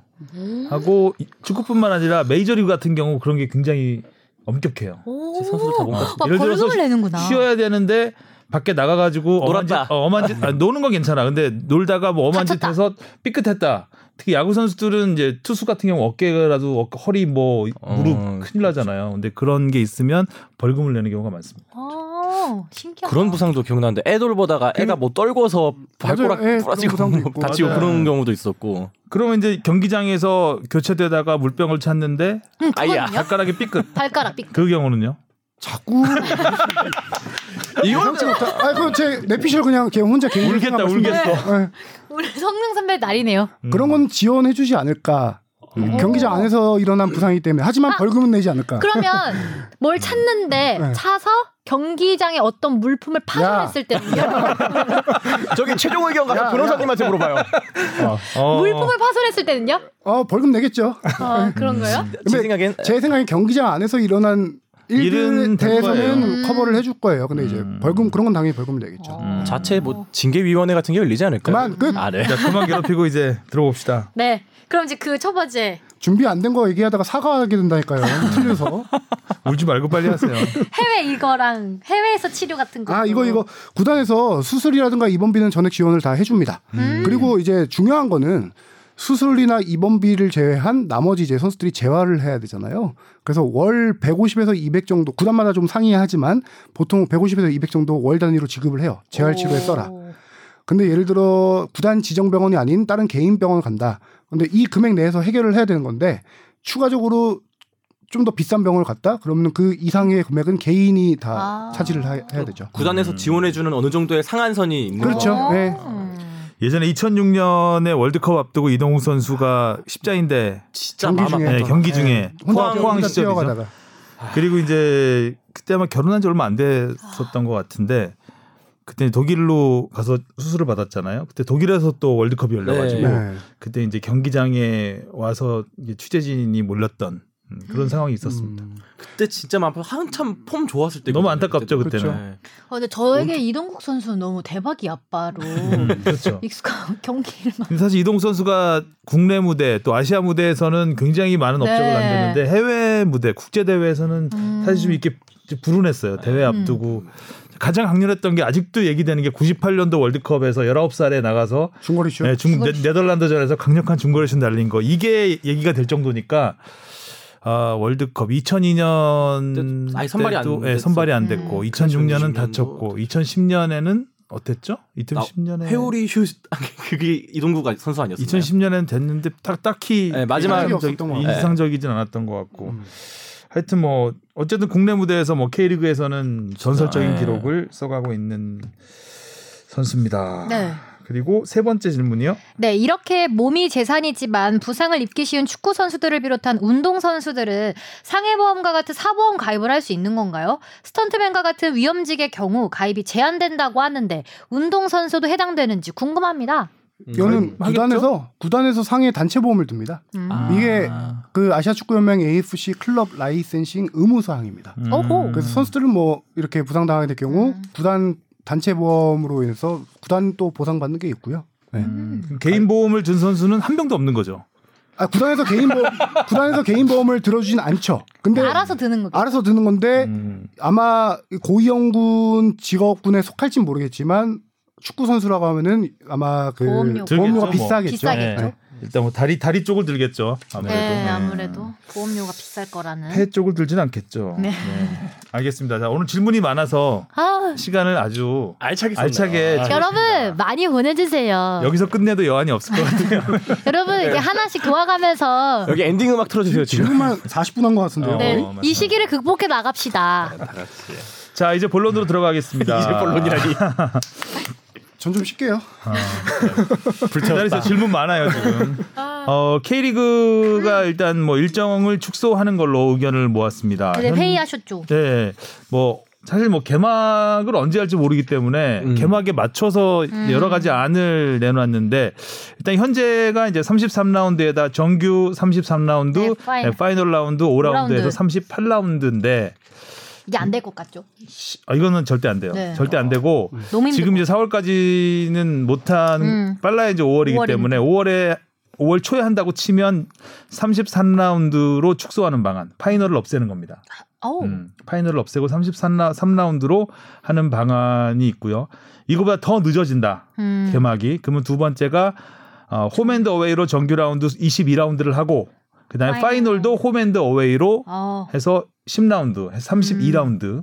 어, 이거 좀 재밌겠다. 음. 파이널을 더 어, 많이 볼수 많이 있- 하는 어찌 것도 재밌을 것 보면 같아요. 이게 가장 페어하죠. 네. 어, 홈앤드 어웨이로 다 한 번씩 하니까. 네. 그렇죠. 예. 아, 그렇네요. 그리고 그리고 이제 라운드 수도 한 라운드밖에 졸진 않네요 보니까 뭐 네. 대한 1, 2 중에서 5월 중에 개막을 하면 선택을 할 것 같고요. 더 늦어지면 더 늦어지면 이제 정규 라운드 22라운드를 하고 네. 홈앤드 어웨이로 파이널 라운드는 그냥 5라운드만 해서 27라운드로 줄이는 방안이 일단 얘기가 되고 있습니다. 뭐 11 이거보다 경기까지 더- 줄일 수 있는 예, 뭐 11경기면은 한 몇 달 정도 세이브가 되나요? 세 달? 세 달 가까이 네. 그 정도. 11경기면은 두 달. 두 달. 두달 좀 반 정도 넘는 될것 예. 같네요. 뭐 주중 경기까지 있다고 생각을 해보면. 그러면 이게 4월 저희가 3월 중순 개막이었죠. 원래는 원래 2월 2월 말. 말. 아, 2월 말 말이었나요? 예. 지났죠. 아. 지금 한 달이 도쿄올림픽 지났죠. 때문에 또 빨리 하려고 했던 그쵸, 거 아닌가요? 그럼 5월에 해도 두 달이 지나가는 거니까 네. 지금 대표자 회의 K리그 대표자 회의를 했는데 거기서 개막일에 대한 저희 합의가 전혀 도출되지 않았어요. 그래서 그렇죠. 이게 언제 코로나 사태가 이게 그러니까 얘기하자면 코로나 지금 확진자가 하루에 지금 거의 100명씩 100명 정도. 네, 넘을 때도 네, 100명 있고 정도. 나오고 있는데 가장 중요한 거는 코로나 확진자가 많이 줄어든 때 개막을 한다. 근데 아직 그거를 추이를 모르겠으니까 결정을 하지 못했거든요. 음. 국민적 공감대를 형성할 때. 음. 그렇죠. 그래서 4월 그러니까 음. 이게 중단될 때는 지금 위기 단계가 심각이잖아요. 네. 그러니까 심각 단계를 일단 벗어나면 음. 벗어나면 음. 이제 개막을 하자 뭐 약간 이런 공감대 그렇죠. 가 형성됐었는데 지금 심각 단계가 문제가 아니라 이게 심각 상대가 심각하게 좀 올라갈 것 같잖아요. 음, 음. 네. 그래서 일단은 개막 개막이 된다. 개학 학생들의 개학도. 개학이 일단 먼저 되는 게 그렇죠. 네. 예, 돼야 분위기가 좀 괜찮아지지 않을까. 학생들이 계약을 하, 하면은 일단 뭔가 우리가 생활 방역 체제로 어느 정도 이제 옮겨갈 수 있거든요. 지금은 지역 방역을 하고 있지만 그러면은 방역과 생활을 함께하는 이런 그 흐름으로 가야 되거든요. 그런 상태라면 이제 개막을 할 수 있는 분위기가 되는데 지금 이제 계약이 또 미뤄졌기 때문에 네. 예, 일단은 어, 계약하는 상황을 보고 음. 어, 결정하지 않을까. 또 야구와 축구가 서로 약간 눈치 보는 게 좀 있어요. 네. 서로 서로 지금 그래서 좀 야구도 미, 밀었잖아요. 음. 야구도 미뤄지고 있- 있죠. 잠정 네, 경기가 됐고. 그래서 지금 4월 개막은 사실상 좀 힘들어졌다. 거의 안 될것 되죠. 네. 같고요. 프로축구연맹에서 무관중 경기를 아예 배제하는 건 아닌데 저도 그- 최대한 안 네. 하고 싶다라는 입장인 게 일단은 프로 스포츠는 팬들과 함께 해야 된다는 기본적인 공감대가 구단 사이에 다 형성돼 있고 그다음에 관중뿐만 아니라 무관중 경기를 하더라도 선수들이 위험에 노출될 수 있다. 이것 때문에 일단은 많이 안정돼 있을 때 경기를 시작하겠다. 팬들과 함께 경기를 시작하겠다라는 입장이고요. 지금 봤을 때는 세 번째로 얘기하는 22경기의 파이널 네. 다섯 경기 20, 일곱 명. 27라운드를 하는 경기가 조금 유력해 보이는 게 그렇죠. 현실적으로 음. 현실적으로 경기 수도 일단 적고 그다음에 대표자 회의에서 홈앤 어웨이의 불균형을 구단들이 감수하겠다라고 다 공감대를 형성했어요. 음. 음. 거기에다가 언제든지 관중이라든가 구단 내 확진 감염자가 나올 수가 있거든요. 이럴 경우 일단 중단 또 중단을 해야 되고 예, 그걸 예비일이라고 해요. 그 예비일을 다 감안했을 때 경기 수를 최소화하는 게 낫지 않겠냐라는 공감대는 좀 있었던 것 같아요. 음. 현재로서는 5월에 개막하더라도 27라운드 체제가 유력하지 않을까 그렇게. 음. 근데 뭔가 이렇게 생각합니다. 보니까 되게 올해가 얼마 안 남은 느낌이에요. 그러게요. 벌써 지금 올해가 네. 4분의 1이 올해가 지나갔어요. 너무 안 남은 느낌 아니- 느낌이에요. 음. 아, 안타깝다. 시간은 빨리 가는 것 같은데 네. 음, 그러니까 뭐이 사태가 길어지다 보니까 뭔가 좀 지루한 느낌이 들어요. 그러니까 금방 금방 어 음. 고축석수덕 또 녹음해야 돼 내용 뭐 하지 고민 고민은 바로바로 하게 되는데 네. 어쩌면 코로나가 그냥 계속 되니까 축구는 네. 아무 스포츠는 아무것도 안 하고 굉장히 좀 지루했던 3월이었던 것 같습니다. 계속 코로나 그죠. 얘기밖에 안 나니까 스포츠 뉴스 할 때도 다 코로나 얘기하고. 그러니까요. 코로나 노이로제 걸릴 것 같아요. 그래도 그나마 K리그에서 요새 인터넷 중계를 좀 시작했죠. 네, 수원에서 예, 했죠. 수원하고 제주에서 했었죠. 음. 예, 인터넷 중계로 하면서 조금이나마 갈증을 풀어주지 않았을까. 음. 그리고 이제 울산 다녀온 얘기 좀. 어, 해주세요. 맞다. 아, 이거 인터넷 중계 좀만 더 준비한 거 있으니까 준비한 건 제가 잘 얘기하는 안 궁금한데요? 시나리오 없는 걸로. 네. 시나리오 없는 거 자꾸 그 수원하고 제주가 인터넷 중계를 했죠. 했는데요. 이게 어 생각보다 괜찮았던 게 실제 경기처럼 응원가를 틀고 선수들 입장을 하고 음. 아, 구색을 갖췄군요. 맞아요. 구색을, 예, 그렇게 갖춰놓고 해설자도 놓고 해설도 했어요. 음. 그리고 이제 스폰서들을 위해서 그 조금이나마 도움이 되고자 뭐 그 A 보드라든가 아. 배너 같은 걸 세워서 스폰서 노출도 했고 장소는 장소는 다 클럽하우스에서 한 거죠. 아, 예. 훈련장에서. 그렇죠. 훈련장에서 음. 한 건데 제주 쪽에 물어봤더니 이제 수원은 아프리카 TV랑 협업을 해서 아프리카 TV로만 중계를 했어요. 거기 음. 중계팀이 와서 한 거고 음. 그다음에 제주 같은 경우는 자체 콘텐츠 팀에서 자체 중계를 한 거예요. 음. 카메라 중계 카메라 한 대. 음. 한 대를 놓고 그다음에 그라운드에 이제 직캠 하나, 그다음에 레프리 심판에게 액션캠을 아. 채웠다고 해요. 어. 그래서 총 카메라 네대를 동원했는데 중계로 본 건 하나예요. 그 음. 나머지 카메라들은 이제 제- 제주에서 유튜브에 올려. 나중에 나중에 뭐 유튜브나 콘텐츠 이런 거 같은 거 올릴 제작할 때 음. 그래서 제주는 자체 제작이었기 때문에 뭐 유튜브, 네이버 TV, 아프리카 TV 다 세 개 플랫폼으로 이걸 인터넷 중계를 했는데요. 동시 접속자가 세 개 플랫폼에서 2만 2천 명이나 됐대요. 오, 오, 맞네요. 많이 많이 아, 천명. 왔네요. 어, 많이 맞네.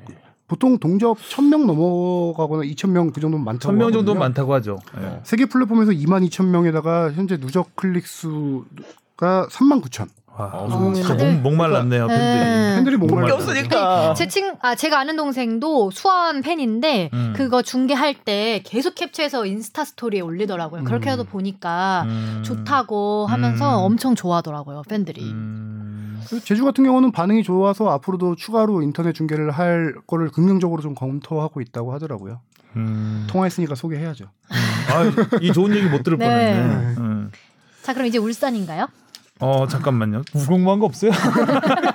뭐 다른 구단은 안 한대요? 들어와, 들어와. 다른 아, 다른 구단들은? 구단 이게 구단들에게 많이 제의를 했던 것 같아요 인터넷 플랫폼 중계를 근데 구단들이 어 일단은 지금 혹시나 코로나 감염자가 나오면은 구단이 지금 2주간 격리 들어가야 되고 여러 가지 지금 음. 위험 부담이 너무 커요 그래서 외부에서 오는 인력들에 대한 경계심이 아. 커요 일단은 중계를 하게 되면 외부 인력이 음. 들어오게 되잖아요 그래서 수원 같은 경우는 취재진도 못 오게 했어요 음. 그렇게 그렇죠. 예.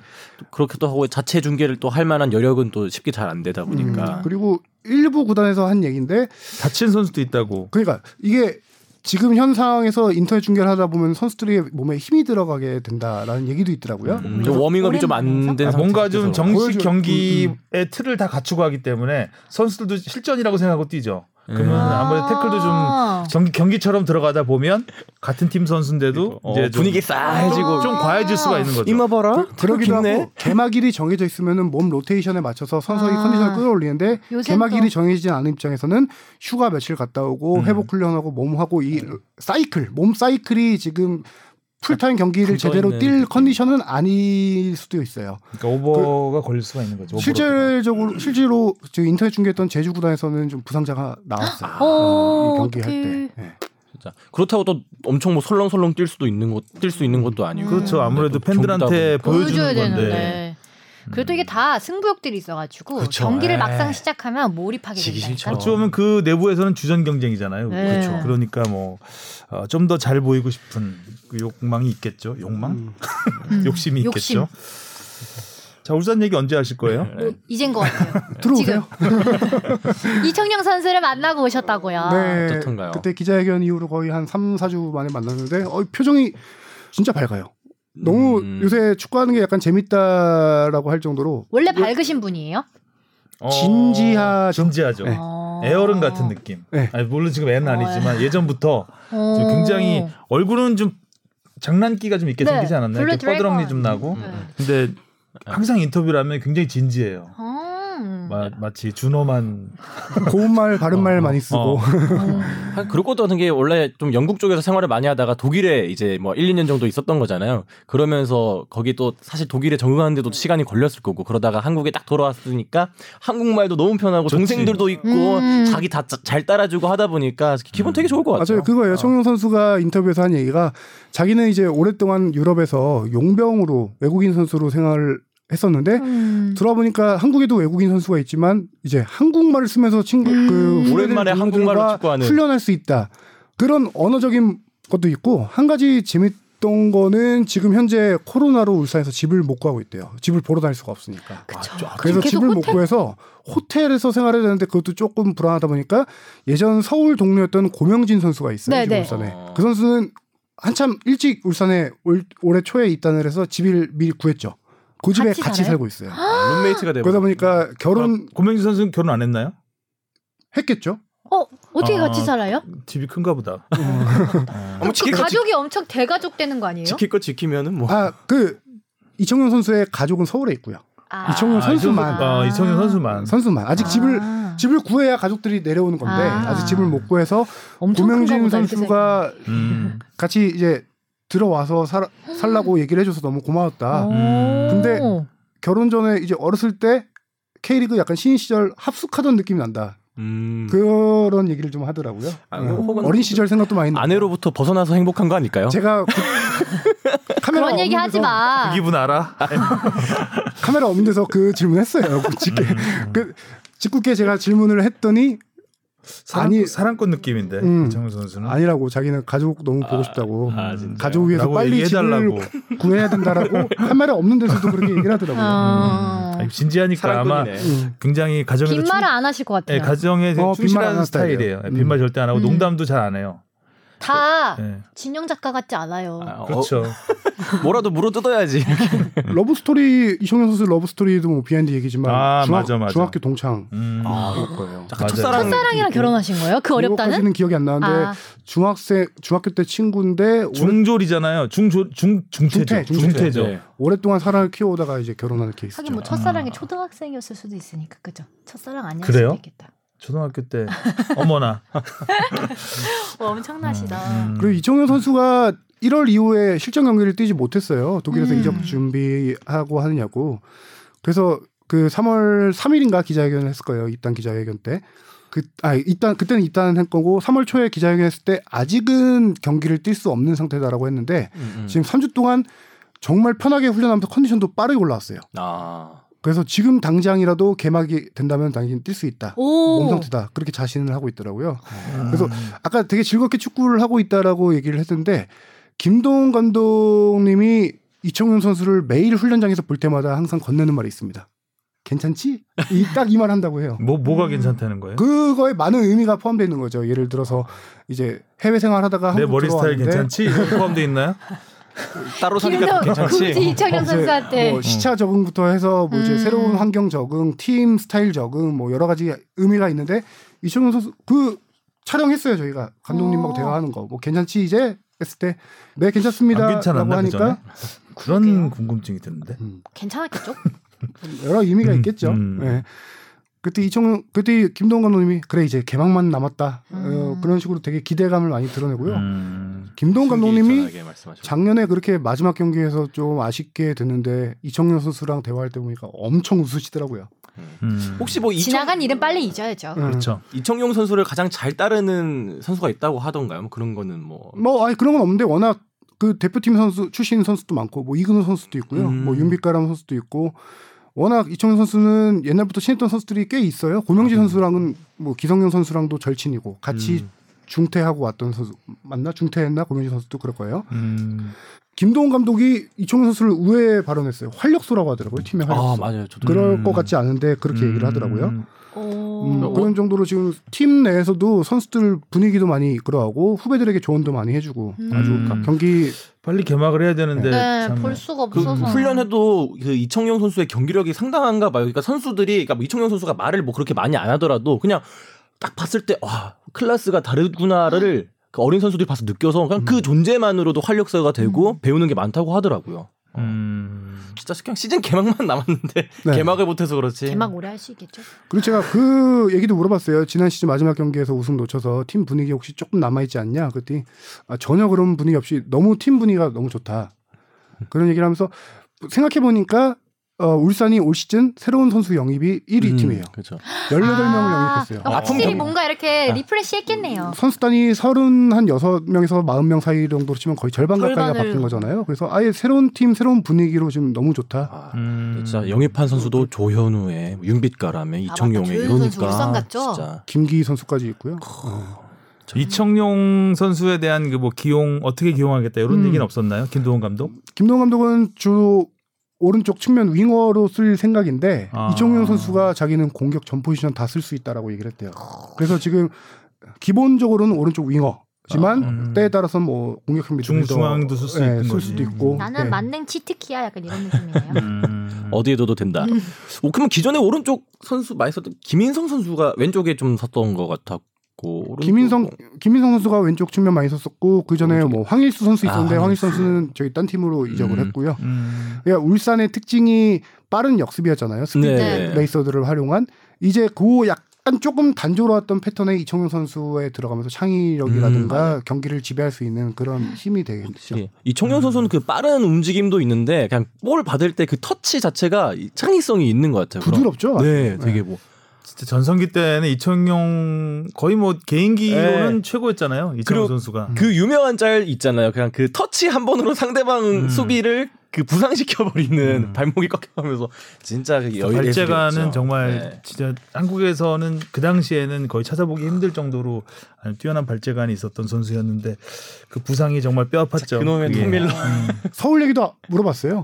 서울 음, 서울에 상대할 대한, 때 어. 어. 떻겠냐 음. 그랬더니 뭐 당연히 애정이 있어서 애지만 경기 자체는 다른 팀과 할 때랑 큰 차이는 없을 것 같다. 음. 하지만 세리머니는 못 할 것 같다. 아. 그렇게 그렇죠. 아무래도 얘기하더라고요. 예, 서울에서 세리머니를 본인이 생각에 서울에서 세레모니 하면 서울 팬들이 더 좋아할 것 같은데 같이 세레모니 하고 아니야 근데 세레머니는 못하겠지만 예. 네. 서울전은 더 좋은 경기력을 보이고 싶다라고 얘기를 음. 했어요. 왜냐하면 그게 서울 팬들이 더 뿌듯해할 것 같다. 아. 음. 그렇게 얘기를 하더라고요. 부득부가 아쉬워하겠지. 아, 책이 왔어야 되는데 서울에 왔어야 되는데 이러면. 그 울산이 지- 어떻게 보면 가장 기대가 되는 팀 중에 진짜, 하나잖아요. 예, K리그 지난해 워낙 정말 그렇게 잘해놓고 마지막에 그냥 삐끗 또 하성룡 기자의 그 쫄보 축구 지적 따끔 안 혼났어요 김동호 감독한테. 모르시겠죠? 아, 모르시겠죠. 어, 알면 못 만났죠. 음, 알겠습니다. 한 명이 더 가서 음. 예. 말했어야 되는데. 그러니 옆에서 네. 얘가 어, 그래도- 하계나님이 얘기- 쫄보 축구라고 하지 않았어요? 말하면서 내 뭐, 기억이 잘못됐나? 쫄보 축구 음. 그러면 아 이제 저뿐만 아니라 뭐 여러 기자들이 얘기했잖아요. 음. 공통되는 의견이었다. 네. 같이 묻어가야죠. 그렇습니다. 네 오랜만에 K리그 소식 좀 이야기 좀 해봤고요. 네. 그리고 올림픽이 참 축덕수덕이 그이 저주받은 타이밍 지- 딱 지난, 엄- 지난주에 녹음하자마자 그날 밤에 결정됐죠.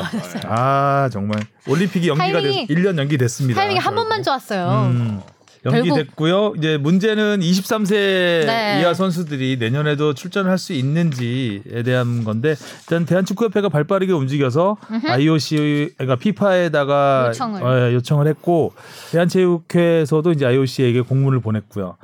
그리고 호주 축구협회 이제 좀 같은 의견을 갖고 있는 그 나라들과 동조를 하면 좋으니까 음. 공조 시스템을 지금 이제 갖춰가고 있는 상황이고 분위기는 가능성이 있어 뛸수 보여요. 음. 있는 가능성이 높아지고 있어요. 일단 IOC에서 지금까지 올림픽 출전권을 획득한 선수들 선수라고는 안 했는데 지금까지 확정된 올림픽 티켓은 모두 인정하겠다라고 했기 때문에 일단 음. 그 전제가 하나 있고 어, 또 홍명보 전무가 얘기한 것처럼 도쿄 2020이 그대로 가요. 음. 대회, 그러니까요. 대회 이름이 맞아요. 물론 이게 뭐, 돈 드는 뭐, 것도 뭐 있고 코로나를 다 같이 극복하자는 의미다라고 했지만 결국은 돈 때문이거든요. 네. 그 지금까지 만들어 놓은 모든 엠블렘 그리고 그 상품들 올림픽 상품들이 지금 다 만들어져 있는데 전부 도쿄 2020이 찍혀 있어요. 네. 음. 근데 다시 도쿄 만들어야 되니까. 2021이 되면 그걸 다시 만들려면 또 돈. 비용도 수천 수천억이 어마어마하죠. 수천억이 더 드는 거거든요. 네. 음, 그 이- 예, 그런 이제 현실적인 이유도가 아마 가장 중요했을 것 같습니다. 그래서 도쿄 2020으로 치러지기 때문에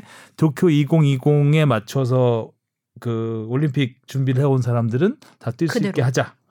그 맞는 얘기죠. 네. 음. 며칠 전 IOC가 이제 NOC, NOC라고 하면 뭐 국가 음. 이제 올림픽위원회인데 거기랑 화상회의를 할 때 이런 의견을 대략적으로 얘기를 했다라고 해요. 음. 축구도 뭐 이렇게 다른 선수들이 음. 나가야 되지 않겠냐. 물론 이게 공식 문서로 온 거가 아니기 때문에 확정은 안 됐지만 IOC도 이거에 대해서 충분히 인지를 하고 음. 있고 음. 그렇게 보장해 줄 것 같다라는 게 음. 현재까지의 상황입니다. 오히려 이제 이 뭐 23세, 24세에서 뛰게 해달라 이제 이게 이제 이슈가 되면서 아, 좀 더 확산되는 게 아니 왜 축구만 나이 제한을 하느냐 이런 의견도 확산되면서 나이 제한 없애자는 의견도 막 어. 많이 나오고 있어요. 그럼 비, 음. 아. 그래서 이 피파가 근데 뭐 이제 유럽이라든가 피파 그 피파도 마찬가지지만 그쪽에서는 나이 제한을 당연히 해야 된다라고 생각을 하고 있는 상황이기 때문에 일단 어쨌든 뭐 어, 여론의 흐름 그리고 국제적인 분위기로 봐서는 허용하는 분위기 쪽으로 가는 걸로 어, 이렇게 되고 있습니다. 그리고 축구협회가 기회를 노린 게 나이 제한을 조금 하나 올려달라고 하면서 곁들여서 한 가지 더 제안한 게 있어요. 딜을 저기 18명 엔트리 늘려달라. 아 맞아요 맞아요. 이왕 보내는 김에 하나 더 추가해서 음. 보냈더라고요. 축구협회가. 네. 왜냐면 23세들이 들어오기 때문에 23세를 좀 더 많이 데려가야 되기 때문에 예.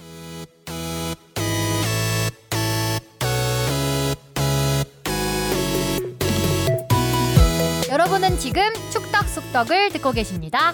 쭉 들어주세요. 그렇습니다. 자 그리고 이제 유럽으로 좀 넘어가 보죠. 네. 일단 아이고, 제가 유럽. 어, 4대 빅리그 코로나 현황을 좀 알려드리겠습니다.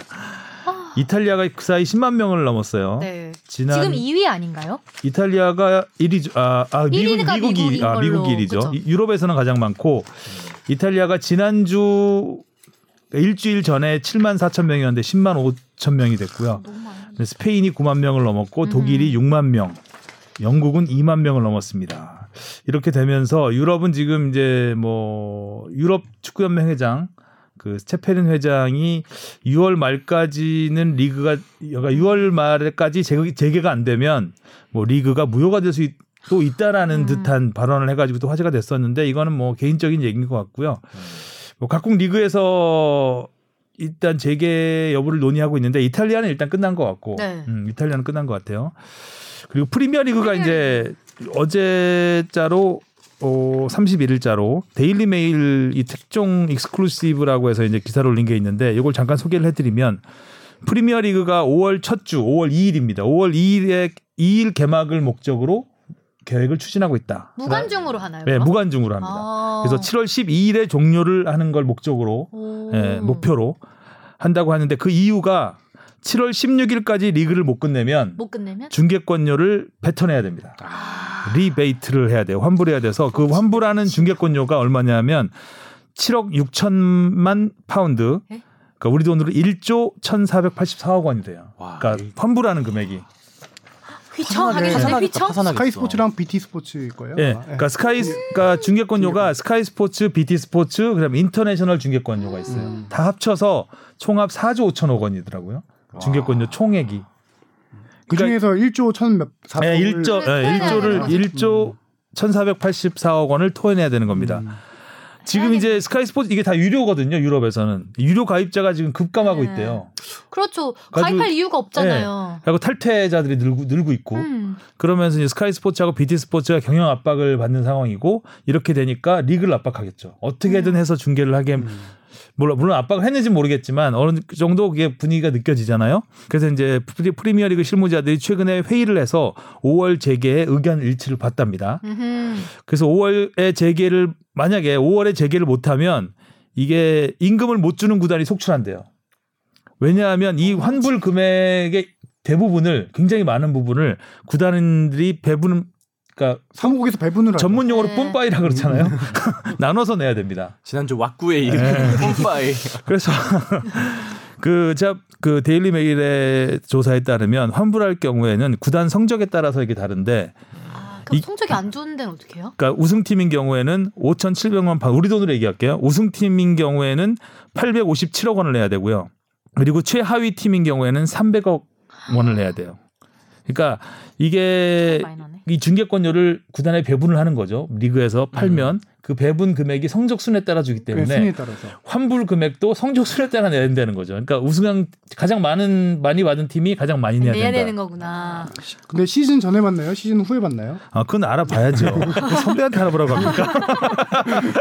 어디서 시나리오를 예를 들어 시즌 그것대로 후에 받는 거면 하성룡의 역습. 아, 시즌 후에 받는 거면 그거 말고 빼고 줄 테고 아니 근데 이게 전에 기사가 받는 거면은 환불해 줄 그러니까 테고. 이 1위 팀이라고 해서 1위 팀은 지금 우승 팀인 그러니까 리버풀 리버풀이 거의 네. 우승 중인데 사실상. 올해 우승 팀인지 작년 우승, 우승 팀인지를- 팀인지를 얘기를 안 그 기사를 안 썼더라고요. 아. 그래서 제가 데일리 메일에 전화를 했는데 안 받더라고요. 그래서 그까지 못 알아봤습니다. 작년 메일 작년, 왔어요? 작년 00700 으로 성적 하셨어야죠. 기준인지 매일 하셨네요. 음. 데일리 메일 매일매일 전화를 하고 네 매일매일 기다려. 아 그리고 이제 그 리그를 재개할 경우에 아, 조금 시스템을 그 시스템까지 이미 마련을 했는데 스쿼드를 25 그러니까 엔트리 경기 네. 엔트리를 25명에서 29명으로 확대를 한다. 아, 경기 엔트리가 아니죠. 스쿼드죠. 스쿼드를 스쿼드를. 어, 일부 일부 리그 스쿼드를 일군 스쿼드를 25명에서 29명으로 확대한다. 왜냐하면 중간에 코로나 환자가 생길 수 있기 때문에. 굉장히 어, 아, 그러니까- 서바이벌이에요? 그러니까 코로나 환자가 생겨도 간다는 거죠, 지금. 그래도 되게 열심히 짰다. 어 그리고 경기장에는 최소한의 방송 인력 그다음에 보안 인력만 들어올 수 있고 거기도 자체 취재진은 준비해야 되겠다. 불어 못 들어온다. 그래서 이제 이런 안을 그러니까 이번 주 금요일에 화상 토론을 해서 20개 구단이 아, 결정을 한다고 합니다. 근데 이 결- 이거 결정한다고 해도 지금 끝나는 게 아니에요. 정부와 보건 당국이 허가를 허가 받아야 받아야 되고 돼요. 승인을 허가라기보다는 승인을 받아야 되고 무엇보다 그 프로 선수 협회 PFA라고 하죠. PF 선수들이 뛸 선수들이 코로나인데 왜 뛰어? 이라고 하면 아. 못 하는 거잖아요. 선수들도 뭐 동의를 해야 하고. 네, 이 PFA의 승인이 필요한 거예요. 그러니까 앞으로 건너야 될 강은 되게 많은 상황에서 데일리 메일답게 음. 단독으로 지른 거죠. 음, 그러니까 현실화될 가능성은 제가 봤을 때 쉽지 않아요. 거기다가 PFA 회장이 최근에 이거에 대해서 반대 의사를 좀 밝힌 게 있어서 음, 제기하는 거에 선수들의 동의를 얻어내기는 선수들이 쉽지 않을 힘들지 거예요. 않을까 예. 싶어요. 음. 그리고 또 얼마 전에 그 영국 보건당국에서 앞으로 6개월까지 시설 폐쇄가 길어질 수 있다. 음. 단체 시설 폐쇄하고 있잖아요 지금. 그래서 그런 상황에서 그냥 돈 때문에 이렇게 그냥 모든 계획을 안 짤 수는 없는 거죠. 뭐 짜놔야 아, 되는 건데. 6개월이면 진짜 올해를 통으로 날리는 거네요. 그렇죠. 요즘 맨시티 경기장은 지금 병원으로 쓰고 있나요? 쓰고 네. 있을 거예요. 아마. 아, 코로나가 이 정도면 좀 이제 적당히 하고 물러갔으면 좋겠는데 눈치껏 좀 가라. 질척대. 어. 어. 음. 이정찬 같은 원팀으로 놀아. 아. 그러니까 너무 리더가 누구냐? 질, 너무 질척대. 어, 이 와중에 이제 아스톤 빌라의 잭 그릴리시가 어, 교통사고를 했죠. 음. 어, 이제 스테이 앳홈 하라고 하라고. 네. 하라고 이제 그 SNS에 영상을 띄우자마자 자. 띄운 뒤 컴퓨터를 끄고 난 놀러 가지 난 드라이브 그리고 해야지. 시동을 걸고 가다가 이제 교통사고를 내서 화제가 됐습니다. 그래서 제목이 재밌었어요. 코비디엇. 코비드하고 이제 이디엇하고 이디엇. 합쳐서 어. 어. 코비드잖아요. 그 코비드 19이잖아요. 네. 외국에서는 우리나라에서는 코로나 19지만 코미디 같네. 음 그래서 코미디 같죠. 네. 음, 진짜 코미디 같다. 음. 좋았습니다. 그리고 아까 임금 삭감 얘기 잠깐 했었는데 일단 유벤투스가 4개월 급여를 반납했어요 선수들이. 음, 네. 4개월이면 그러니까 4, 5, 아, 3, 4, 5, 6 이게 4개월인데 그러니까 시즌 안 한다는 이미 안 하는 걸로 알고 있는 음. 거죠. 토탈에서 9천만 유로가 된대요. 이렇게 되면 1,220억 원이 음. 세이브가 된다고 합니다. 어우 많이 음. 냈다. 네. 유벤투스 선수들 급여가 엄청 많네요. 네. 어. 호날두의 경우는 7억 4천만 원. 아, 아, 주급이 7억 4천만 원이니까 4개월이면 118억 원. 호날두가 이제 반납하는 금액이 음. 그리고 118억 원 손해 보고 슈퍼카 120억 원짜리 샀고. 아우 지출이 아. 많네 요새. 음. 2020년형 부가티 센토디에치 저는 처음 들어본 이름인데 부가티 센토디에치 한정판 열대 한정판 전 세계 야. 부가티. 최대 시속 380km 그렇게 밟을 데가 있나? 제로백 어. 제로백은 야. 모르겠습니다 장난감 같이 생겼. 한 7, 8초 되지 않겠어요? 아유 아닌가요? 그 정도면 3, 4초 급이죠. 아 그렇게까지 나오나요? 그, 그거는 로켓이네 거의. 와, 이건 거의 뭐 누워서 가는 수준인데? 어. 그러니까 이걸 타고 이제 슈퍼를 간다는 거죠. 응. 어, 아유. 호날두가 기사 외신들 보면 지금 가지고 있는 차들이 보면 벤츠는 기본이고 람보르기니, 포르쉐, 페라리, 롤스로이스 음. 그리고 네. 제일 싼 게 레인지로버 1억 5천만 원짜리가 하나 있네요. 이거는 뭐 우리 근데- 다 맘먹으면 살 수 있는 거 아니에요? 종업원들 타고 다니는 건가요? 뭐 음, 그래서 또 있대요. 또 다른 이- 슈퍼카도. 예, 많아요. 슈퍼카가 엄청 많은데 그래서 이번에 산 120억 원짜리를 제외하고 지금 그 전까지 슈퍼카 총액이 97억 3천만 원이었대요. 근데 그 총액을 넘는 차를 한 방에 아. 지른 거죠. 아 진짜 비싼 차구나. 음, 화가 많이 났나 봐요 지금. 어? 거기 가서 오빠 차 한번 4개월치를 못 불러줘. 받는다는 거에 화가 나서 뽑았다. 뽑았다. 그럼 120억 4개월치 원. 맞는 금액의 차를 일부러 산 건가? 어 땅인데? 어 땅이에요 땅. 음, 아, 이런 거 이제 분풀이 쇼핑. 아, 샤커홀릭. 근데 분풀이 쇼핑을 이 정도로 글쎄요. 대단한- 그러니까 대단한 분일세. 지난 2월에는 자기 35번째 생일에 여자친구 조지나한테 9억 원짜리 메르세데스 외건을 받았다고 하네요. 음. 아, 선물로. 어, 선물로 어, 받았대요. 생일 선물로. 그럼 제가 주고받는 거 아닐 거 주고받는 거잖아요. 여자친구가 돈 주고 여자친구 선물 받고 자기 돈으로 산 거네. 선물로 조지나? 음. 호날두도 진짜 자, 하여간 뭐 재밌게 사네. 그러고 아까도 얘기했지만 바이에른 뮌헨 음. 도르트문트 임금 삭감에 동의를 했고 바르셀로나에서는 그 메시가 발표를 했어요. 주장이라서 메시가 SNS에 발표를 했는데 앞으로 열리지 않는 기간 동안 70%의 임금을 삭감하겠다. 음. 얘기를 했어요. 그 이유는 바르셀로나 직원들을 돕기 위해. 아. 직원들이 이제 임금을 못 받게 못 받을 수 있으니 직원들 임금에 쓰라면 70%면 직원 한 몇 년 연금 될 것 같은데. 네. 그래서 직원들 100% 급여를 보장해주겠다. 네, 음. 아니 이거를 호날두 다음에 이렇게 얘기하니까 음. 너무 천사 같죠. 수호 예, 천사. 갑자기 어. 그러네. 대신 음. 그런데 토트넘은 임직원 급여를 4, 5월 그 임- 임금을 20% 삭감하겠다고 해서 네, 약간 반전의 네, 어, 반전이다. 아니 어휴. 다른 구단 미넨 도르트문트 이런 구단들도 삭감하는 이유가 구단 직원들 자기네들은 선수들은 고액 연봉자니까 이 돈이 음. 없어도 괜찮지만 구단 직원들은 네. 다르잖아요. 생계죠. 구단 생계야. 직원들 생계를 위해서 이걸 감수하겠다라고 한 건데 저도 토트넘의 결정이 이해가 안 음, 가요. 어, 이해가 안 가죠. 선수들은 또 가만히 있- 있지 않았어요. 해리케인은 떠나고 싶다고 얘기했죠. 어떻게 이게 어떻게 이게 물론 저도 관계가 맞지? 어. 조금 다르긴 하지만. 저도 관계가 좀 다르긴 하지만 해리케인은 어 너무 잘 맞는다. 그러니까 약간- 해리케인은 6월까지 아 이거 아니구나. 그 우승을 할 수 없다면 음, 토트넘이 발전을 할 수 없다면 떠나야 된 떠날 수밖에 없다라고 얘기를 했는데 왜 이러는 임금을- 거예요? 임금 삭감을 케인 떠나면 돈 벌 텐데 이거 이거. 음. 근데 케인의 직원들 지금 좀 억울할 것 같아. 그러니까요. 약간 직원들 근데 입장에서는 이거를 또 그 얄미운 레비 회장이 발표를 했어요. 음. 짠돌이 아유. 그러니까 진짜 근데 이걸 왜, 왜 발표를 해 이런 거를? 우리 같은 이런 거잖아. 아니 KBS는 음. 뭐 이렇게 한다는데 우리 회사는 왜 우리 거를 삭감한데 이런 얘기 할 수 있잖아요. 토트넘 구단 직원들은 음. 너무 속상할 것 같아요. 그러니까 하여튼 뭐 이게 구단마다 대응책들이 좀 다르고 또 선수들마다 좀 약간 뭐, 여, 뭐 스캔들이 나는 선수들도 있고 화제가 뭐 아마 그냥 좀 뭐 굵직굵직한 얘기는 아니지만 그냥 이야기거리로 간략하게 제가 정리를 좀 말씀드릴게요. 해봤습니다. K리그도 위기예요.